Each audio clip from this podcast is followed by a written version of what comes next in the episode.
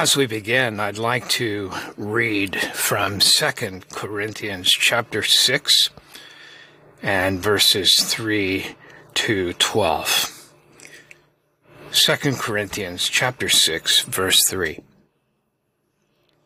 We put no obstacle in anyone's way, so that no fault may be found with our ministry. But as servants of God, we commend ourselves in every way by great endurance in afflictions, hardships, calamities, beatings, imprisonments, riots, labors, sleepless nights, hunger, by purity, knowledge, patience, kindness, the Holy Spirit, genuine love, by truthful speech, and the power of God with the weapons of righteousness for the right hand and for the left, through honor and dishonor, through slander and praise.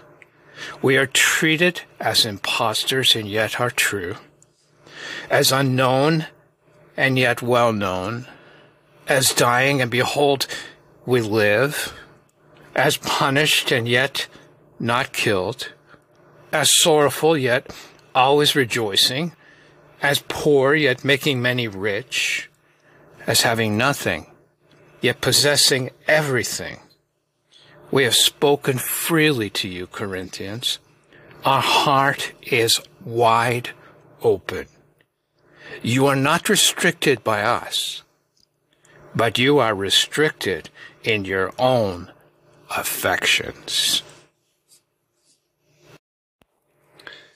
As I was working on this passage this last while, I was struck not just by what the apostle Paul tells the Corinthians, but also by his open heart. Now, understand here that not everyone accepted the apostle in Corinth. In fact, he seems to be writing this letter of Second Corinthians to deal with controversies that had been stirred up in Corinth about him. He, he had written in his first letter a very strong letter, uh, a lot of reprimands to the church because of the sin that had been in that church. He also told them that in his first letter he was wanting to visit them, but those plans had changed and some people were, uh, were upset over this. Now, as we move through the letter of Second Corinthians, we come to this section of chapter 6 where the apostle begins to share and open his heart up to these Corinthians. Now, this section of the epistle is not so much about doctrine, but about Paul's ministry, his desire in ministry, and, and his desire for the Corinthians. Paul speaks here of his heart. He, he shares something of his heart for the Corinthians and in his work and for himself and in his relationship with the Lord in this section. So I want to take some time here and break down what Paul is saying, this very personal reflection, this very personal exposing of his own heart to the Corinthians. And then I want to see what this has to do with us and in our relationship with each other and with our Lord.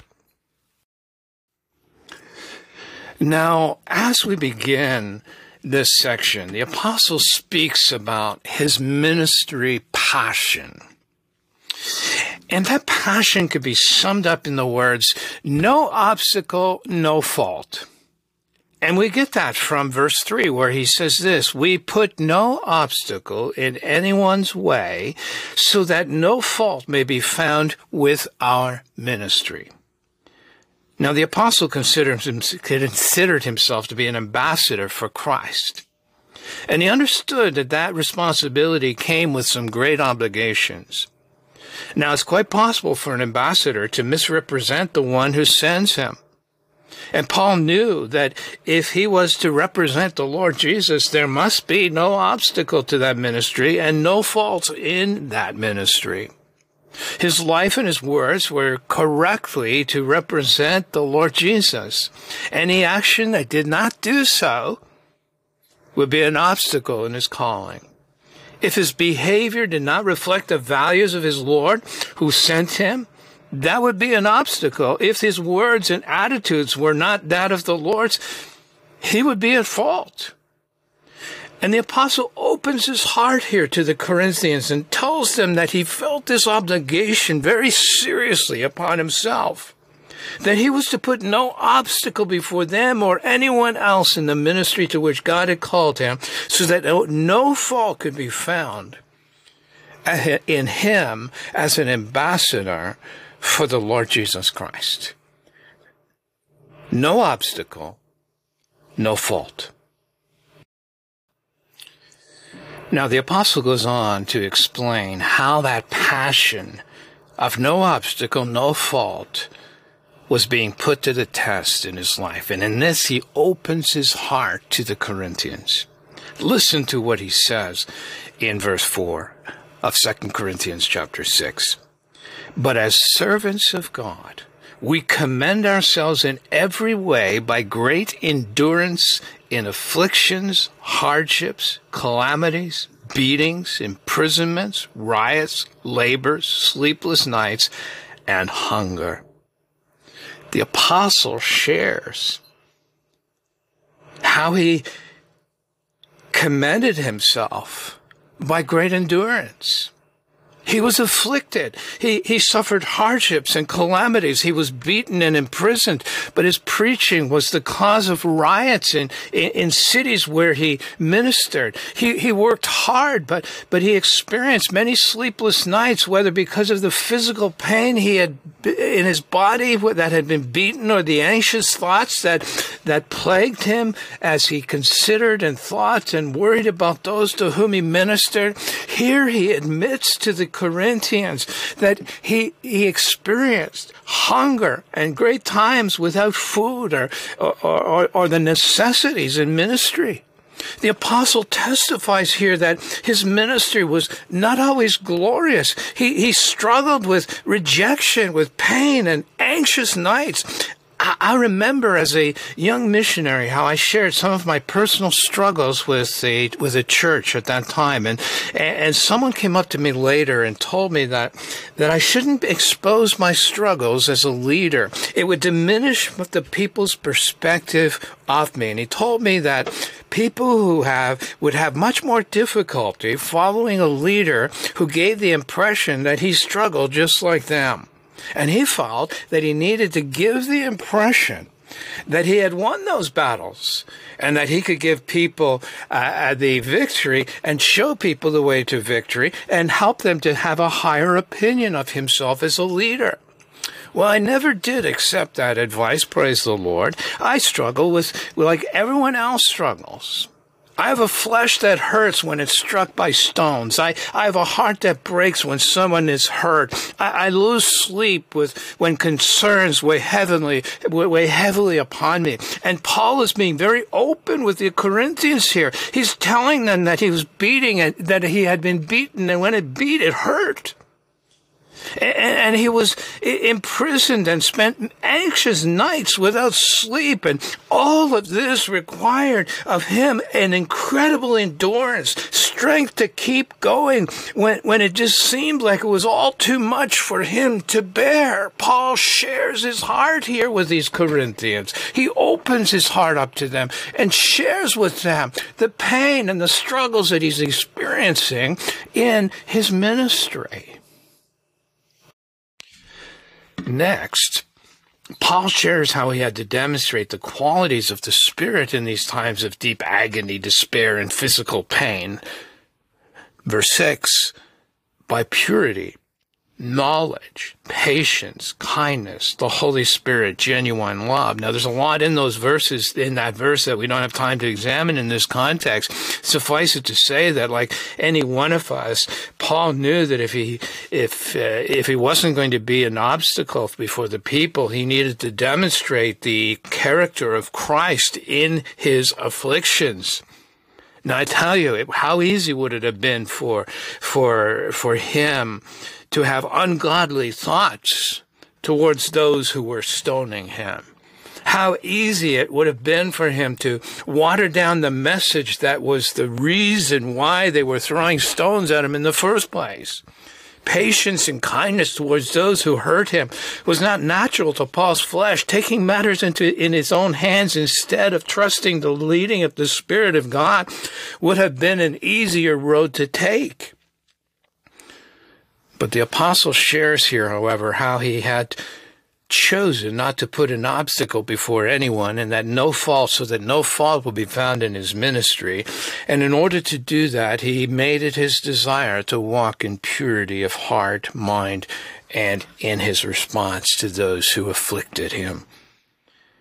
The apostle shares with the Corinthians here that this was his battle in the midst of this affliction.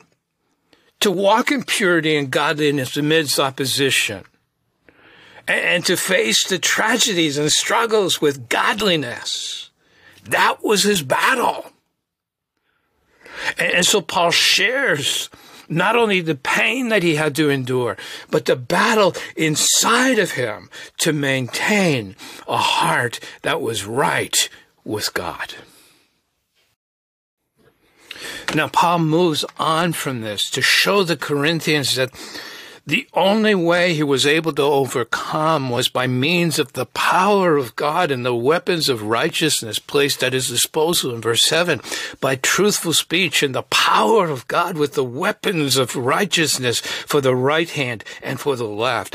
This is a confession of weakness of the flesh for Paul. He gives glory to God for the victory. He wants the Corinthians to know that his strength was not sufficient. And like any of them, he had to rely on the power of God and the weapons of righteousness in order to overcome the flesh. And so Paul confesses here his personal weakness but the strength of God and the weapons of righteousness that had been given to him and placed at his disposal that enabled him to overcome. As he opens his heart yet fuller to the Corinthians, Paul shares with them how he knew what it was like to be dishonored, slandered, and treated as an impostor. He faced death, sorrow, and poverty.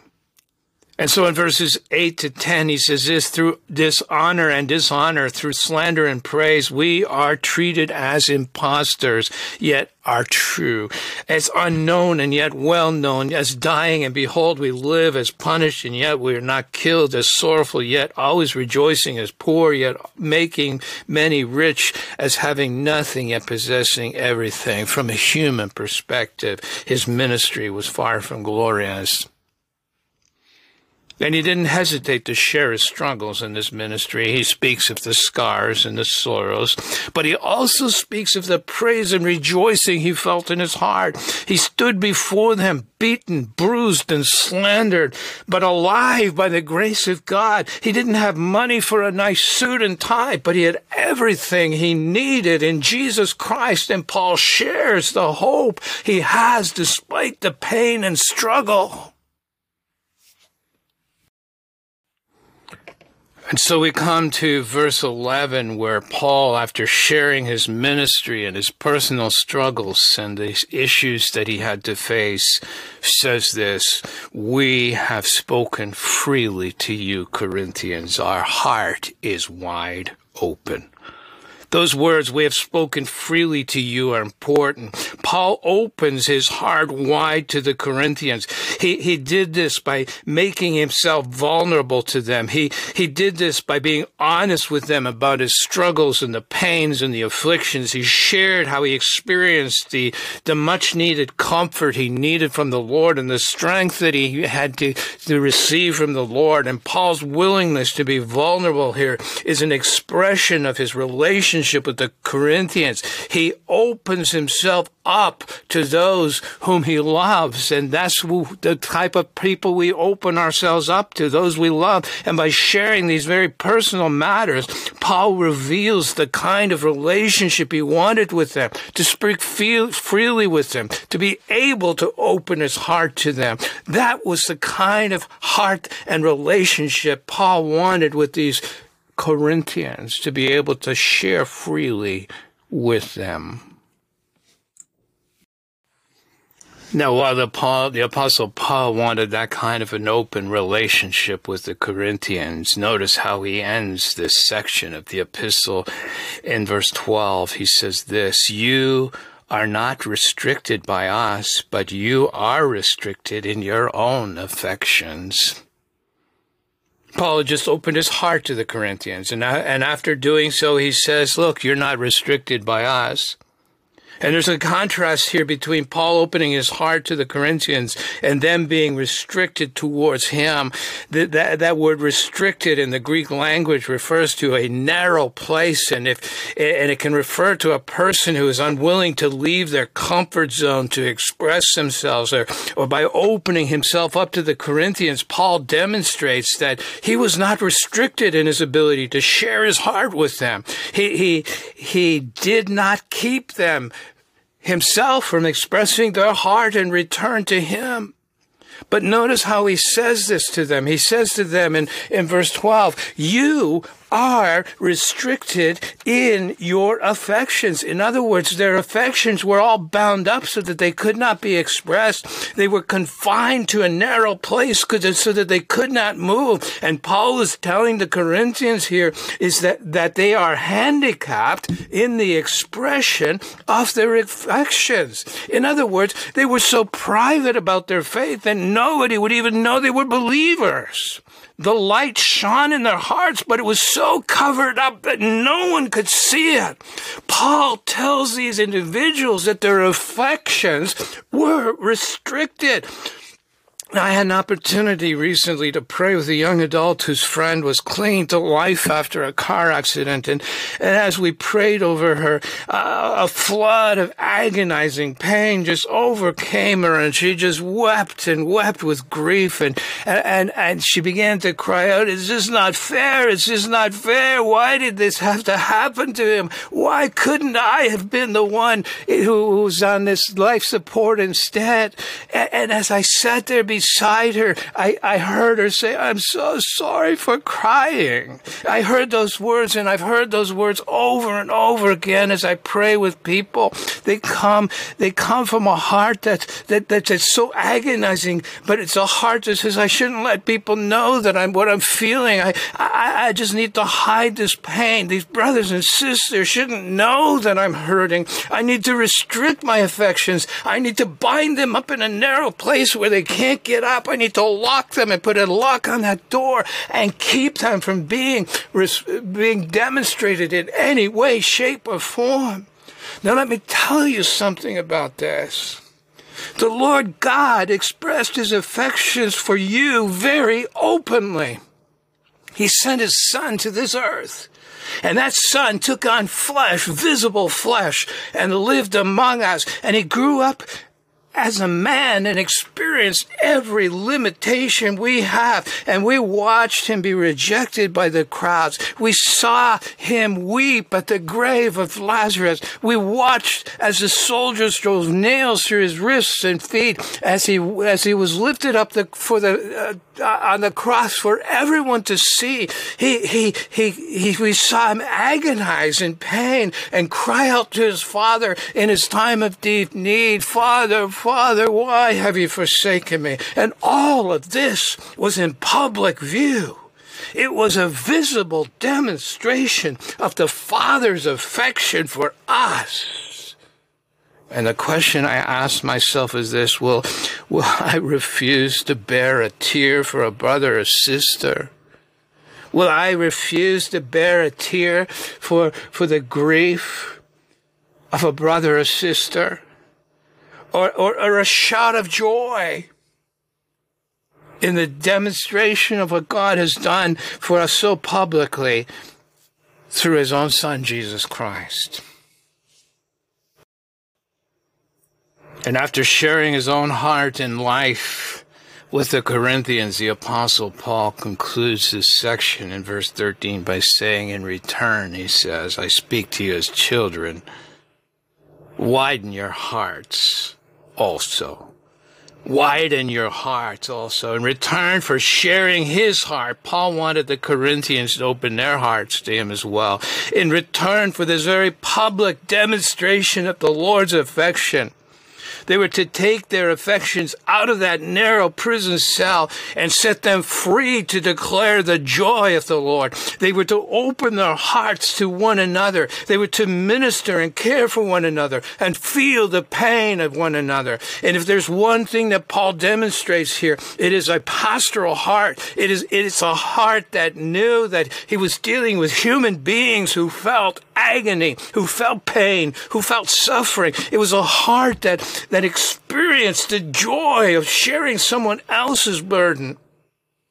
The God who demonstrated the depth of affection he had for us by sending his son calls out to you and me today, widen your heart.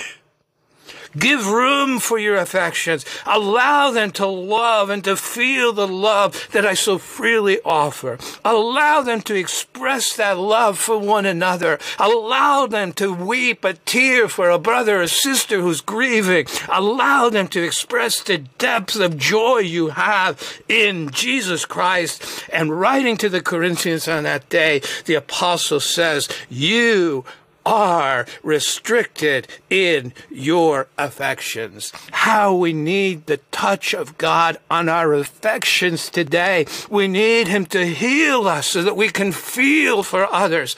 We need Him to heal us so that we can experience more fully His love for us. We need Him to touch us so that we can, we can understand and we can release the pain that is bound up within us. Our God must be the God of our affections. The God who so publicly demonstrated his affection for us calls us now to open our heart to him and to experience and to know his presence, to feel for our brothers and sisters in pain. And so, May the God who is Lord of our affections heal them and bring them in line with his purpose.